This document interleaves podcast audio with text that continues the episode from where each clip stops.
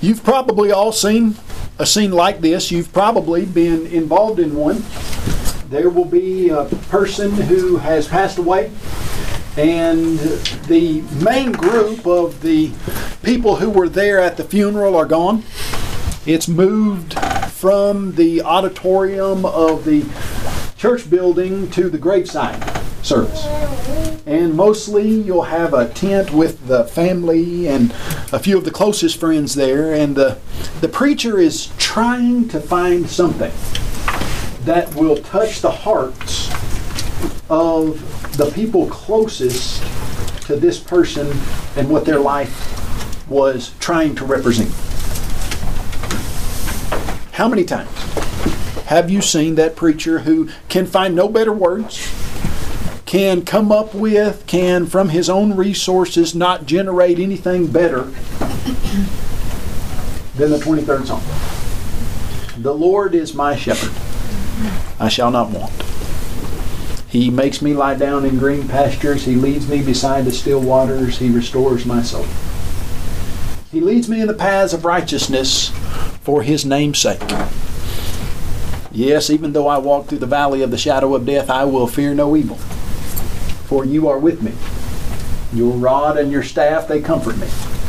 You prepare a table before me in the presence of my enemies. You anoint my head with oil. My cup runs over. Surely goodness and mercy shall follow me all the days of my life, and I will dwell in the house of the Lord forever. And we see those words as being very appropriate. I think they're probably the most famous because of that, yea, though I walk through the valley of the shadow of death. That is the statement that most of us ultimately are trying to grapple with.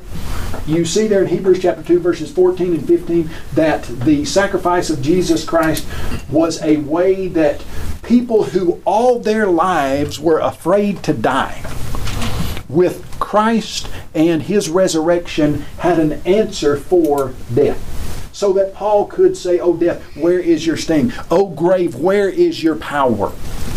It's lost because of the victory of Jesus Christ over death. But that's probably the most famous aspect of the psalm that gets people's attention to it. In fact, if you were just to ask people who are not religious, people who don't know their Bible, people who, hey, do you know any part of the Bible? Non-religious people, oh yeah, but the Lord's my shepherd, I shall not want. Mm-hmm. They, they know that. Mm-hmm. We know that. Everybody knows the Lord's my shepherd, I shall not want. But what I'd like to do this morning with us is take it from a from a perspective of a person who actually kept sheep. And there's a little book by a man named Phillip Keller that I have gotten so many ideas from. In fact, uh, so many that I can't even separate how I speak on it from the material that he's put out. Because when you read it, you just can't help but see the pictures that he paints. And the title of his little book is A Shepherd Looks at the 23rd Psalm. And as we're dealing with this, I'd, I'd like to take it from that aspect of, of a sheep.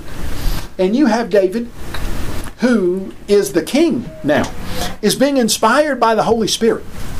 But also, I believe, as the Holy Spirit is inspiring him to write this, he's thinking about the time when he was a shepherd. Mm-hmm. And I don't know about you, and uh, this this has only happened to me probably in, in probably the last five to, to eight or ten years. Uh, used to when I thought about things in my past that I thought were difficult and hard, or uh, things that I did on a regular basis. Like used to, I don't, I don't know how many of you have, have hauled square, square bales of hay. Uh, we started doing that when I was a kid, and I was probably 13. And I remember my dad would, uh, because he felt like it was good for us, he would hire us out to a, a local farmer who was hauling square bales. And I remember at 13, I was a little scrawny kid that did not have all that much muscle, and this guy had baled his hay so that the bales were about 90 pounds a piece. And I remember starting with those hay bales, and after about the first two, my, my arms feeling like spaghetti, and I was doing everything I could to get them just up barely over the little trailer edge and pushing them. And I just thought, this is so hard. I hate this. Why am I having to do this? Hated it at the time. Uh, now, the thought of hauling a square bale of hay is so exciting to me. In fact, the, the, uh, my, I, I, guess it was about four or five years ago, my dad said, Hey, we're hauling some square bells. Do you want to? I said, Absolutely, I'm in. and they, they, were getting paid for it. And I said, I, You don't even have to pay me for it. I am just going to go out and toss some square bales of hay because I hadn't done that so long. The, the nostalgia of thinking back and remembering something that you at the time might not have really enjoyed, but it kind of formed who you were and was a part of your upbringing, part of who you are. I think that's what David's doing here in Psalm 23. Thinking about all those times when he was just the shepherd. He wasn't even uh, elite enough in Jesse's family to be called to even be looked at at the at the prospect of being the new king. When he comes to his brothers and they're there at the Philistine battle, and his older brothers are in the army, and you see the disdain that I think it's Eliab who says to him, what are you doing here? Where have you left those few sheep of our fathers? You, you're not even important enough to keep a lot of sheep. You just got a, a tiny little herd. And I think David is thinking back to that little herd, and he says, The Lord is my shepherd. Mm-hmm. Now, here's why that's important.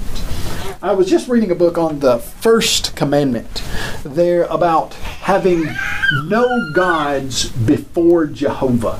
Mm-hmm. And it was interesting to me that the wording there was different than I actually understood it to be. And I always thought that meant don't put anything above God. Have no no other gods before me, meaning there's not something more important in your life than God. There's not something that you would place in a higher position than God. But the wording is actually don't put anything before my face. Meaning not that you're not putting anything in in front of me or above me, but you're not putting anything in the same place that I am. Now, what I mean by that is, if you think about those uh, Greek and Roman god temples, the pantheons, and there will be Zeus, who is at the seat of honor as the head god, but then there will be all of the other gods that are surrounding Zeus, and there'll be Neptune or Poseidon, and Zeus will be the head, but all the other ones kind of work their way around Zeus being the best. What God is saying is, I'm not part of a group of other gods that are sitting around with me, and I'm just the biggest. What he's saying is, I'm the only one in the building. I'm the only God on a throne.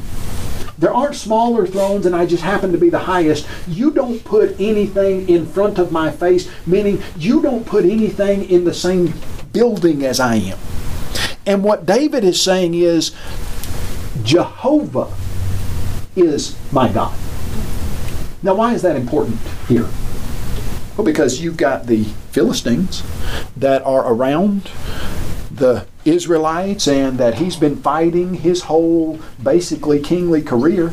And the Philistines have a god named Dagon. And you'll remember that that god is part human and part fish. And remember when the Ark of the Covenant is captured and they take the Ark of that Covenant, our Ark of the Covenant, and they put it in the temple of Dagon. And the next morning they wake up and that fish god is basically prone in front of the Ark of the Covenant. The fish god's bowing down mm-hmm. to Jehovah. And then they set him back up. And the irony is not lost on the reader that they had to go in and pick him back up because Dagon can't pick himself up. and then the next morning, not only has he now fallen in front of the Ark of the Covenant, Jehovah God, but now his hands and his what legs and head are chopped off, and all is a torso. There, no God stands before Jehovah God. And the basis of David's relationship with his God is that this is not a God like other gods. This is not a God in a, in a pantheon of others. This is the God.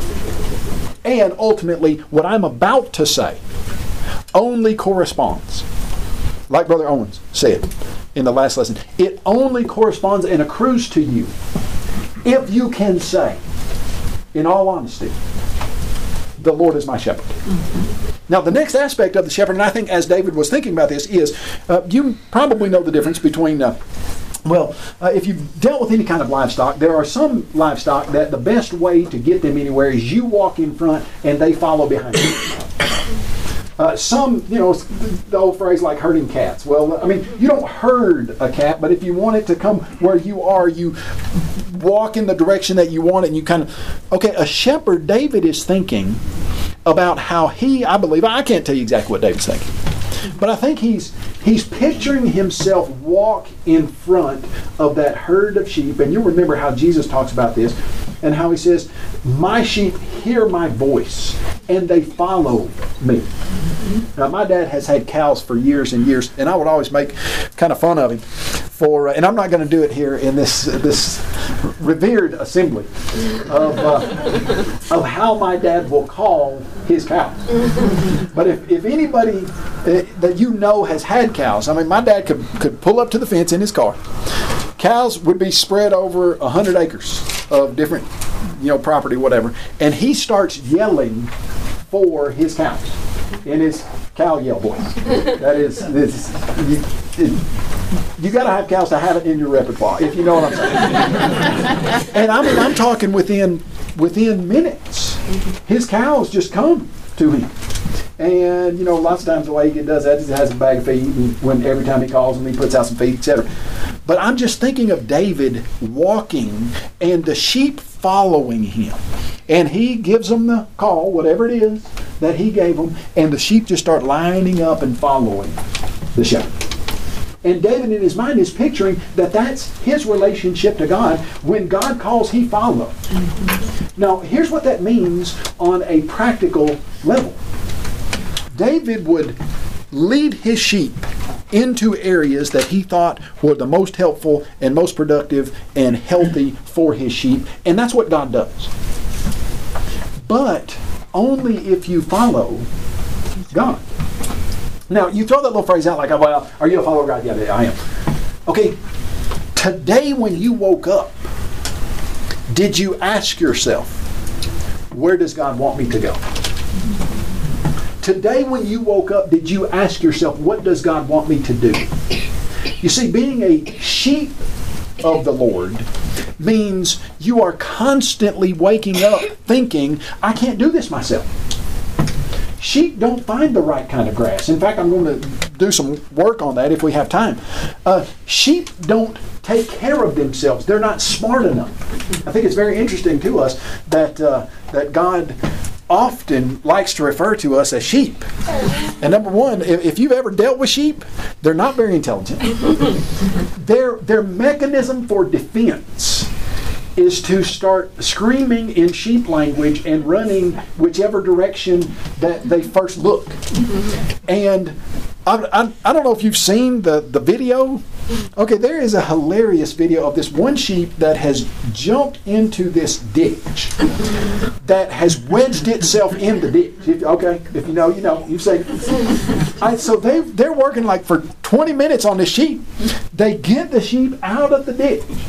I mean, had three or four guys working on it. Get him out of the ditch, put him back up on the level place. It's not a wide ditch. I mean, you could you could easily jump over the ditch. The sheep goes around here for about two seconds, jumps straight up, right down the ditch again, immediately.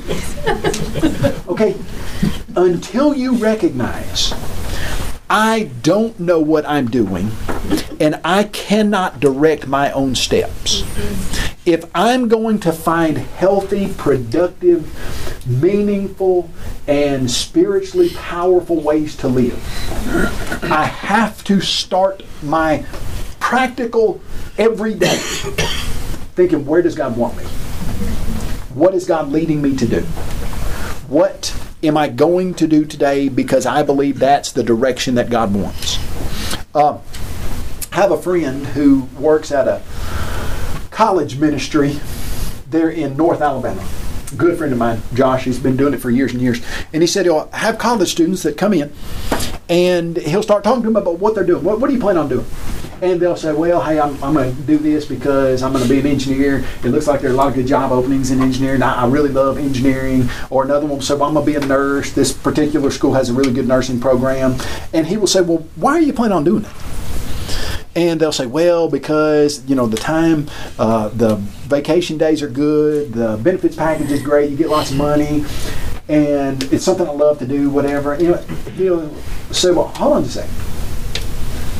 You're asking the wrong questions here.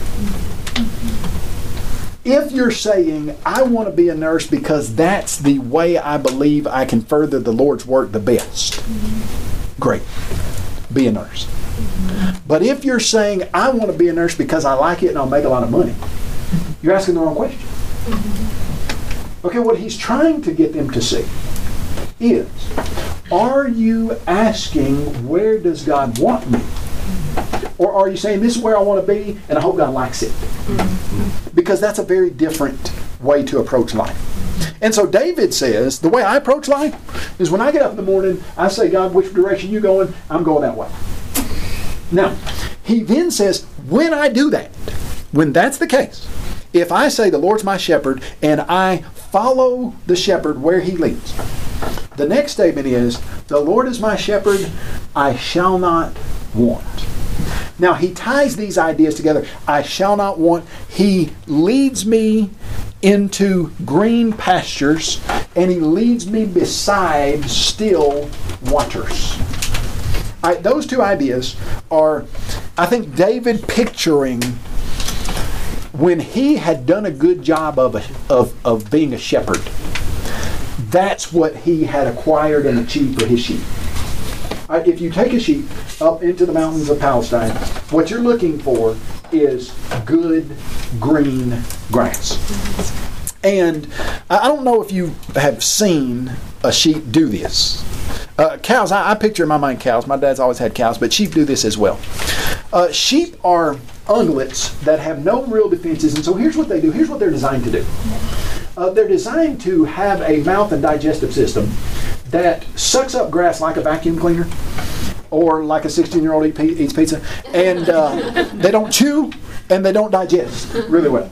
And here it's designed that way because if you find a good area of food and you're a sheep, and you don't know if there is a wolf around or a predator around, your best thing to be able to do is get as much of that grass into your system as possible, and then later, when you feel safe, you can then pull that grass that you sucked up and start chewing it. It's called chewing the cud. And you can actually digest that because now you're in a place that you feel safe. And so what David is saying is he has these sheep and they are laying down. He makes me lie down in green pastures. Now, what's the significance of a sheep laying down in a green pasture? Okay, number one, uh, sheep don't lay down in green pastures until they have sucked up as much grass as they can possibly suck up. So they're only laying down in a green pasture when they're completely full. And they're only laying down in a green pasture when they don't feel any threat outside of them at all that can harm their situation. So David's got the picture, and, and I, don't, I don't know if you can see it, I can see it in my, in my mind's eye, of a big, fluffy ewe sheep with a black face. I always picture them with black faces. and she's looking right at you. And her bottom jaw is going like this. Because that's how they chew their cud. They like they only chew with their bottom teeth. And they're looking like right at you with this look of complete satisfaction. Like this is where I want to be. okay, that's what David says you've got with the Lord. Now, hold on just a second though. Because this is Psalm 23. What psalm is right in front of Psalm 23? Psalm 22. My God, my God, why have you forsaken me? Why are you so far from helping me? Uh, if you look at David's life, does it look like one of out exterior calm where he just always felt like things were going his way. I mean, he's getting attacked by the Philistines on a regular basis. His son takes over his kingdom and ultimately is killed by Joab and breaks David's heart in a number of ways. David has struggles with people in his own kingdom, struggles with people outside of his kingdom. David's life if, if you and I were to look at David's life and say, hey, on a scale of 1 to 10, how peaceful does this look?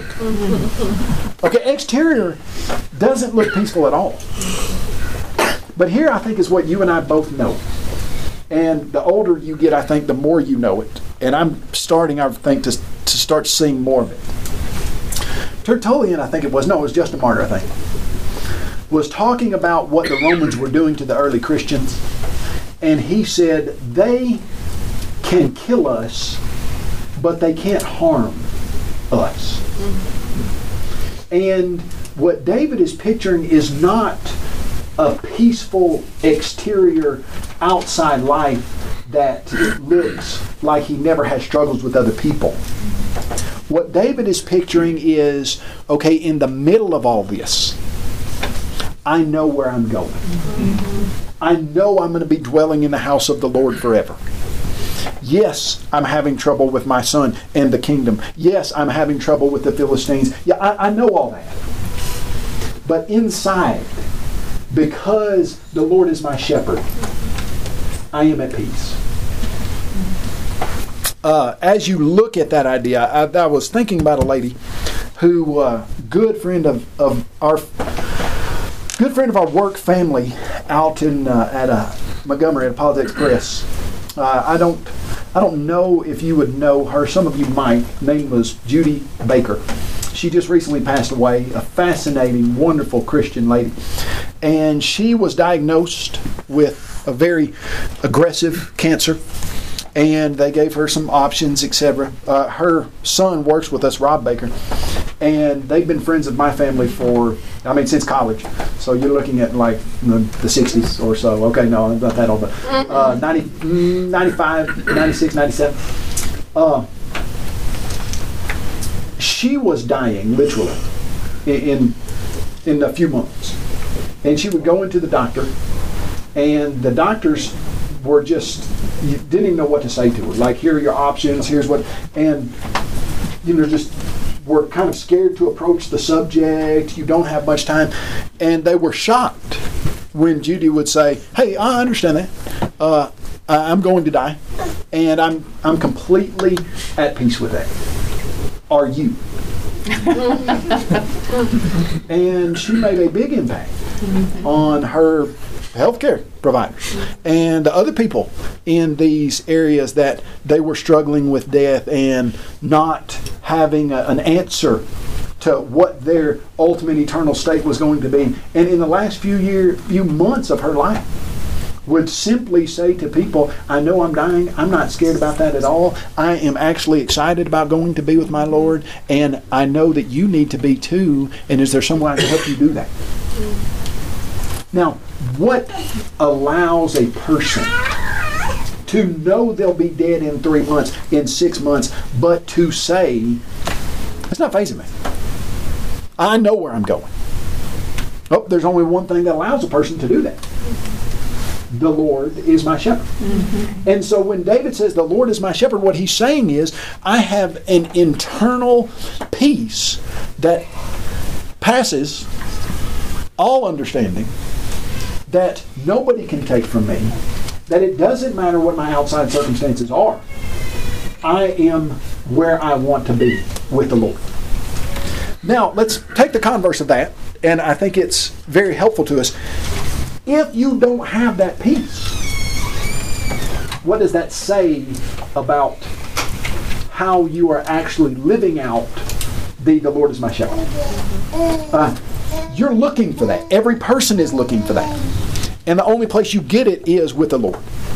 And so if you are struggling with that peace, go back to your God and take a very serious look at how you're living, how you're making decisions, and align it so that your life is one where you can honestly say, The Lord is my shepherd. Now, uh, do I mean that there won't be times of peace, uh, times in our lives where we struggle and we're crying out, "My God, my God, why have you forsaken me?" And okay, no, that there, there's going to be that in everybody's life, mm-hmm. and that doesn't mean you are living incorrectly. Mm-hmm. But I am saying that there's a, a very real aspect of, hey, do you have that peace that passes understanding that's in your life where you can say, I, I know where I'm going. And I'm excited about that. And it's something I'm looking forward to. Now, as we continue, we, it's, it's interesting in the song that David then says, Man, this things are going perfect for me. I am like a sheep just sitting in the middle of a green pasture. I'm totally satisfied, totally content, and I am completely taken care of. I'm not afraid of anything. But then it says, He restores my soul. Well, hold on just a second. I thought you were right in the middle of everything good. I mean, what, why, why do you need any type of soul restoration if you are in the middle of, of absolute contentment? And this is where I thought that uh, Phillip Keller stuff was very fascinating. Talks about how he, when he was a sheep herder out in, I think it was Australia, might have been New Zealand, had thousands, thousands of sheep. And he said there were some that when they would be well fed, and especially like if they were were pregnant, if they were going to have a lamb in the spring or whatever, he said they would get down in uh, in the most comfortable position that they could find, and then they would not be able to get up. and he said it was it was very common as I looked at this particular idea of being cast down, or it's called a, a cast sheep, where they get out and then they start kicking to try to get up. And they end up rolling themselves on their side and then ultimately on their back. So that their their their feet are literally sticking straight up in the air they are on their back. They are the fattest and most well taken care of sheep that are in the herd. And they find the softest places and they get in the most trouble because they literally can't even get up. And he said he had one sheep that got cast about every two or three days and he said the way that he would find the sheep on a regular basis, he said he would walk out of his house and look for buzzards circling. And wherever he saw the buzzards circling, he's like, "Yeah, that's where my cast sheep is." So he would he would drive up there or, or, or ride up there, walk up there, depending on how far it was, and he would get that sheep and in these situations, it, it's kind of humorous, but it can be real dangerous. Because, of course, you've got the blood draining out of their legs. And so, even if they get kicked back over right, now their legs are so numb they can't stand up. You, you know how, like, when your leg goes to sleep and you try to stand up on it and it doesn't really even work right? Well, you can imagine all four of the legs of the sheep that they got no circulation in them if it's in the hot sun, lots of times that sun beating down on those cast sheep causes things to start happening where if you don't get them in, in a 15, 16 hours or so, they can literally die there. And so it would get real serious. But he said, you know, he knew which sheep were like this, and so he would be like, oh, missing out. And then he said, and I can just picture this, I can just picture it. He said he would go find out one sheep and he would start he would flip that little sheep over and start massaging her legs because you had to kind of get the blood flowing back in. And the whole time would be telling her what a sorry sheep she was. In a really nice kind voice you know he said? He'd be like you do this every day. Why do you do this? And the whole time he'd be rubbing her legs. Can't you just stay with the rest of the herd? I don't know why you want to and he'd get her back up. And he said isn't it fascinating that a shepherd walks out and asks the question, which of my sheep needs to be restored today? And then he contrasted that to a farmer that was right on the other side of the fence of his.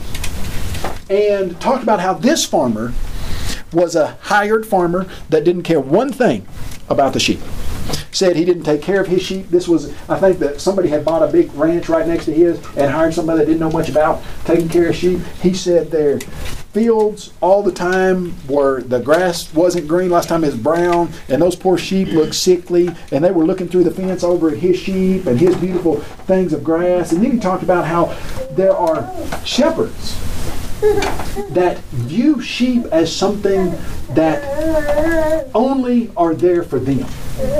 That you treat a sheep as what can I get from the sheep? And he talked about how in Satan's kingdom, Satan doesn't walk out every morning and ask, Do my sheep need me today? Satan says, What can I take from people in my kingdom? How much can I drain off? How much can I steal from them? How much pain can I make them go through? How much heartache and suffering and destruction can I bring in their lives and keep them alive still to bring more pain and destruction on me? When you look at the story of Job and God allows Satan to do what Satan wants to do with people, you see that the only thing that restrains Satan from doing horrible, terrible things to us is God. God's presence and power. And how he won't allow us to be tempted beyond what we're able. And ask yourself the question Do you want to be in the herd of a shepherd that takes and destroys?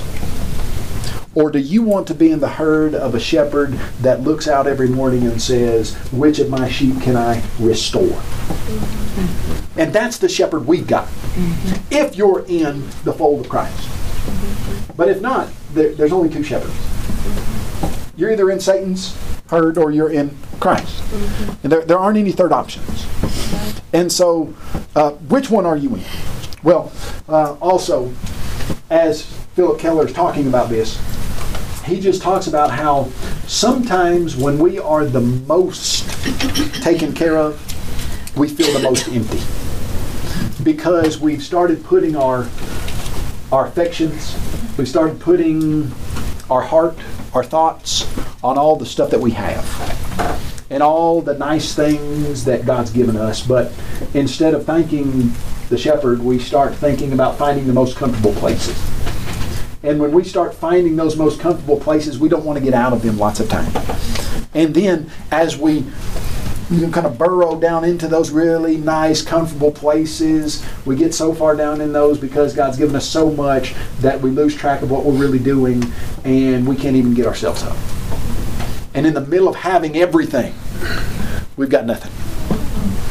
And that's when Jesus comes in and says, Hey, let me remind you of what we're doing here. Let me restore you. The shepherd who leaves the 99 and goes and finds that one that is in a ditch or is cast down and rubs life back into that sheep and says, let's get back up and remember what we're doing here. You know, I think that to me is is one of the most powerful pictures of hey, we've got it in the United States.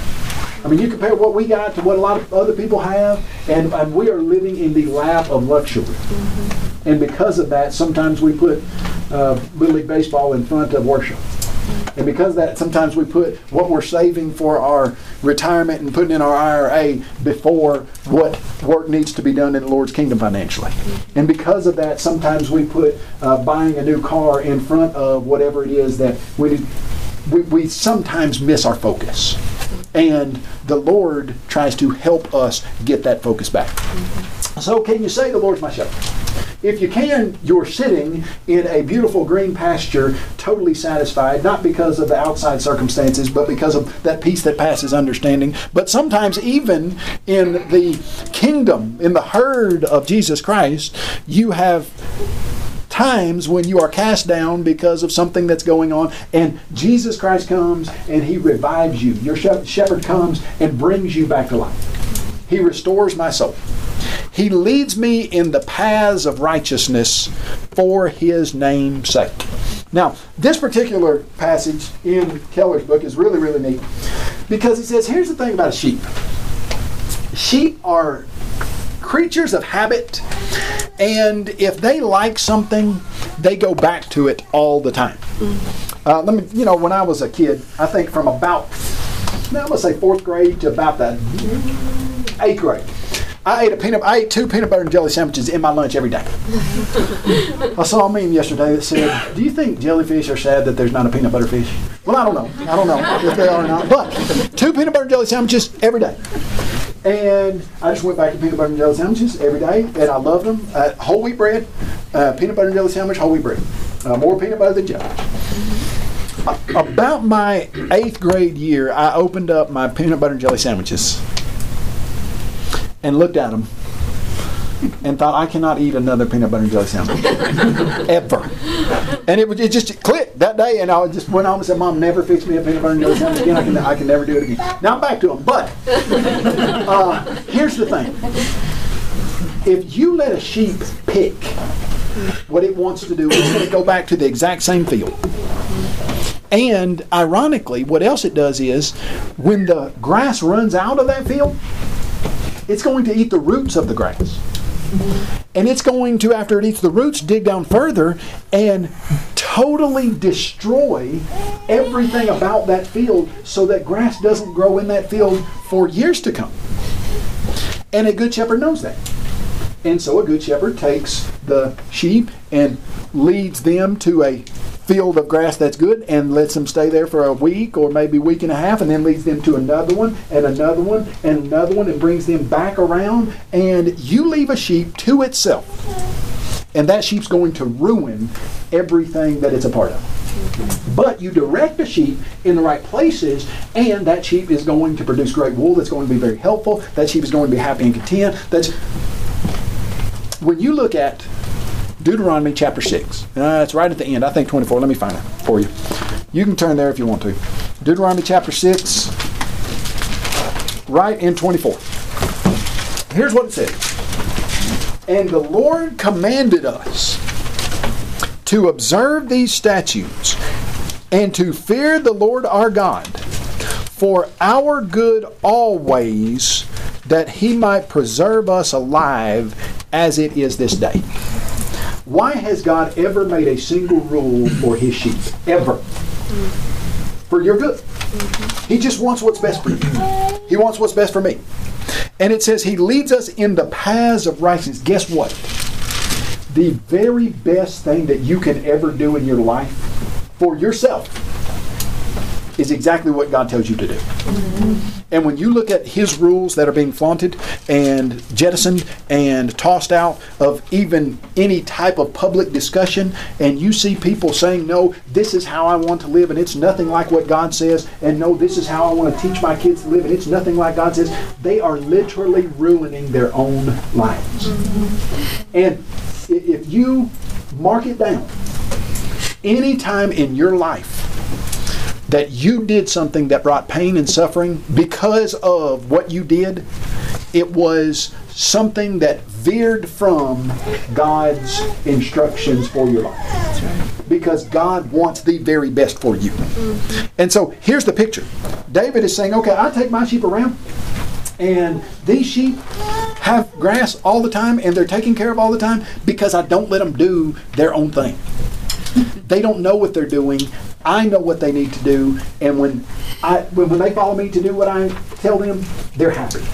And that's what he's saying right there. He leads me in the paths of righteousness for his namesake. And then you got this next verse, which is I think what what really we're all even though I walk through the valley of the shadow of death, I will fear no evil. Why? because you are with me. I, I don't know uh, if you've ever had a pet that was scared of storms. Right now, I've got I've got a little pet that's scared to death of storms. Uh, it's a little little cockapoo, weighs about 20 pounds, comes up about in the middle of my uh, shin. Her name is uh, June Carter Cash Butt is the name of this particular animal. We call her Juniper, actually, but anyway, but Junie for short. Uh, when it's storming outside, she does not know what to do. She doesn't know where it's coming from. She has no idea what to do. Doesn't know where to go. I mean, normally her her normal mode of operation or normal life is to lay on the on the uh, right in front on the mat in front of my door as I sit at my desk and do work. I've worked from home. I've been with Apologetics Press now for 23 years. I get to I'm blessed to work at my house, and she lays right there and will sleep. I didn't even know dogs could sleep this long, but like literally will sleep for for 10 hours a day. She doesn't even move, although every now and then she snores. Uh, when a storm is coming, she's, she's all over the place. And here's what she wants to do she runs around for a little while and then thinks, okay, that I've only got one solution. And her only real solution to a storm is to sit on my foot as close as she can get to me. And that's what she does. And there's no getting her off. There's no really much moving her. She is going to be leaning up and sitting on my leg. I got to stand up. I, my computers. I, I stand up and do my. She sits on my leg and leans on my leg, and it's storming, and that's where she stays. Okay, what what's what's she doing? She wants to be beside the entity that she thinks can protect her. Well, that's what David is saying here.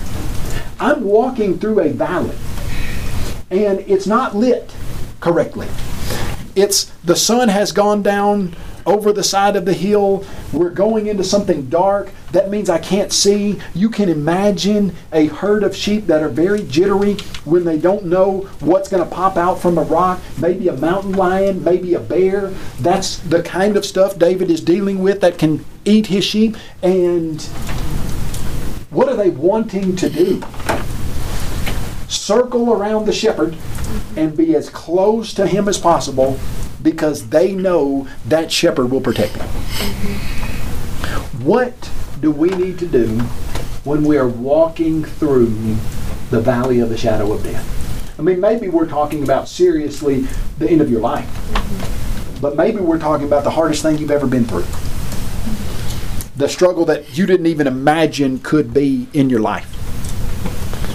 Of what's going on with your child, maybe health wise, maybe emotionally what's going on between you and your husband, you and your wife, health wise, maybe emotionally. What's happening with a person at work that is literally trying to sabotage your life. And you, you never even thought this kind of thing was possible. Mm-hmm. Where do you go?